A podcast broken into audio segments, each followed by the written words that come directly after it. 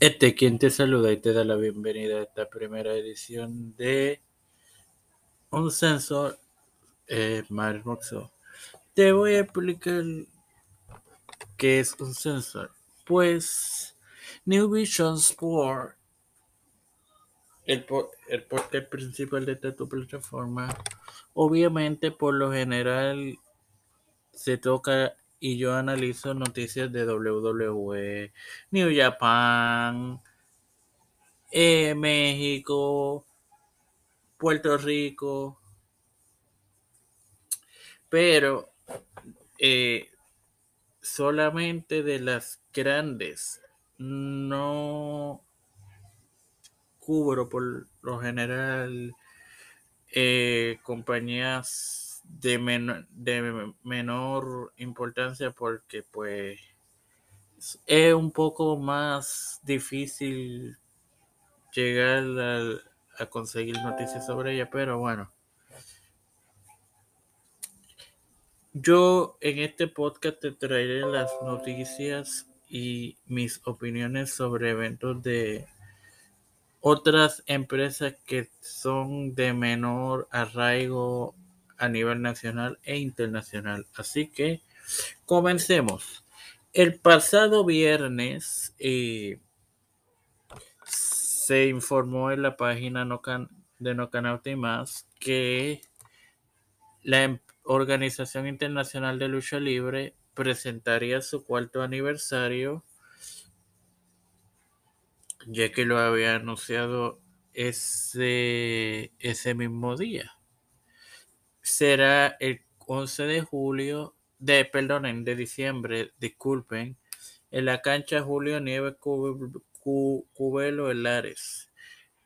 En ese momento de esa información no había información de luchadores que participaran, pero una fuente de entero crédito me informó que se habían confirmado al mago de la maldad Wizard, Wizard 2 y el asesor financiero de la asesor operacional de la dinastía Wizard, Mr. Pentagrama. Y todavía faltan otros luchadores por confirmar pendiente a las redes sociales de OIL. Lo pueden buscar por Organización Internacional de Lucha. Eh, aquí en, eh, en Facebook y obviamente pendiente aquí a nuestra página y prontamente escucharán un oil report donde se dará más detalle. Yo voy a ser franco con ustedes como siempre lo he sido. Ustedes saben que yo he sido fiel crítico de oil o critiqué mucho la decisión del último show del 2021 de hoy que tiraron la casa por la ventana en, en Juana Díaz con luchadores de la talla de un Alberto del Río y luchadores como Cibernético y otros luchadores mexicanos de menor talla. Yo critiqué la decisión y yo voy a hablar eh, aquí sin pelo en la lengua. Directamente fui al presidente y dueño de la OIL, el señor Félix Pérez Matías, y se lo comuniqué porque pienso que de verdad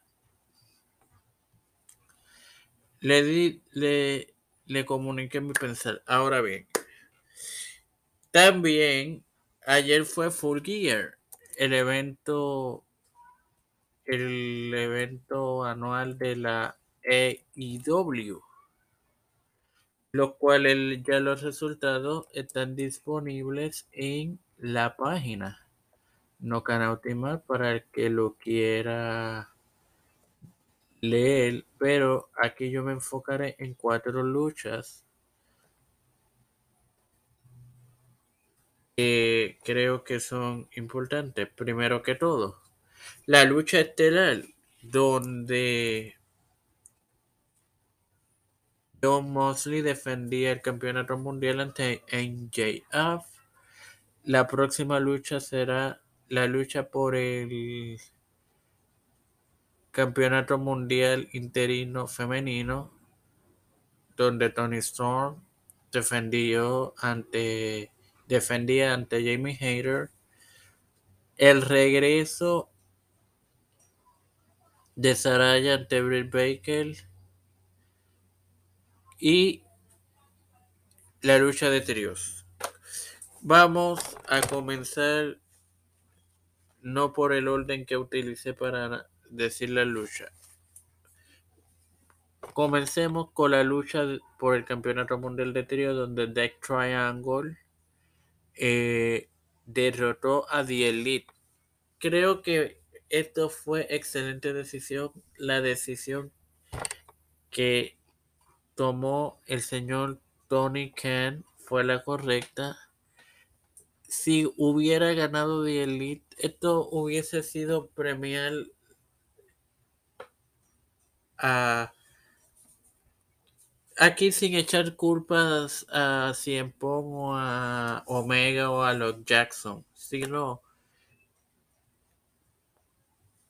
fue fue buena decisión. Continuemos con Saraya versus Brick Baker en un luchón como era de esperarse. No, no me decepcionó para nada. Aún y la inactividad de Saraya, que son cinco años. Pero eh, dio buena lucha. Tony Storm defendiendo el campeonato interino mundial femenino ante Jamie Hayter, que como todos sabemos, ganó Jamie Hayter. Excelente decisión, aunque creo que es hubo un pequeño error. Y es si la próxima rivalidad de Jamie Hayter es Britt Baker. Entiendo yo que Jamie debe ir de técnica, no Britt, porque a quien ha comprado el público como técnica es a, a la a Jamie Hayter. Y como último, la, la otra decisión correcta en coronar a, a NJF, a Michael Jacob Freeman eh, como campeón mundial. Esta historia, eh, ellos votaron, votaron muchas oportunidades, lo, lograron anoche hacer lo correcto. Ahora bien, este también eh, anoche aquí en Puerto Rico hubieron varias carteleras de lucha libre, GCW, eh, IWA, entre otras.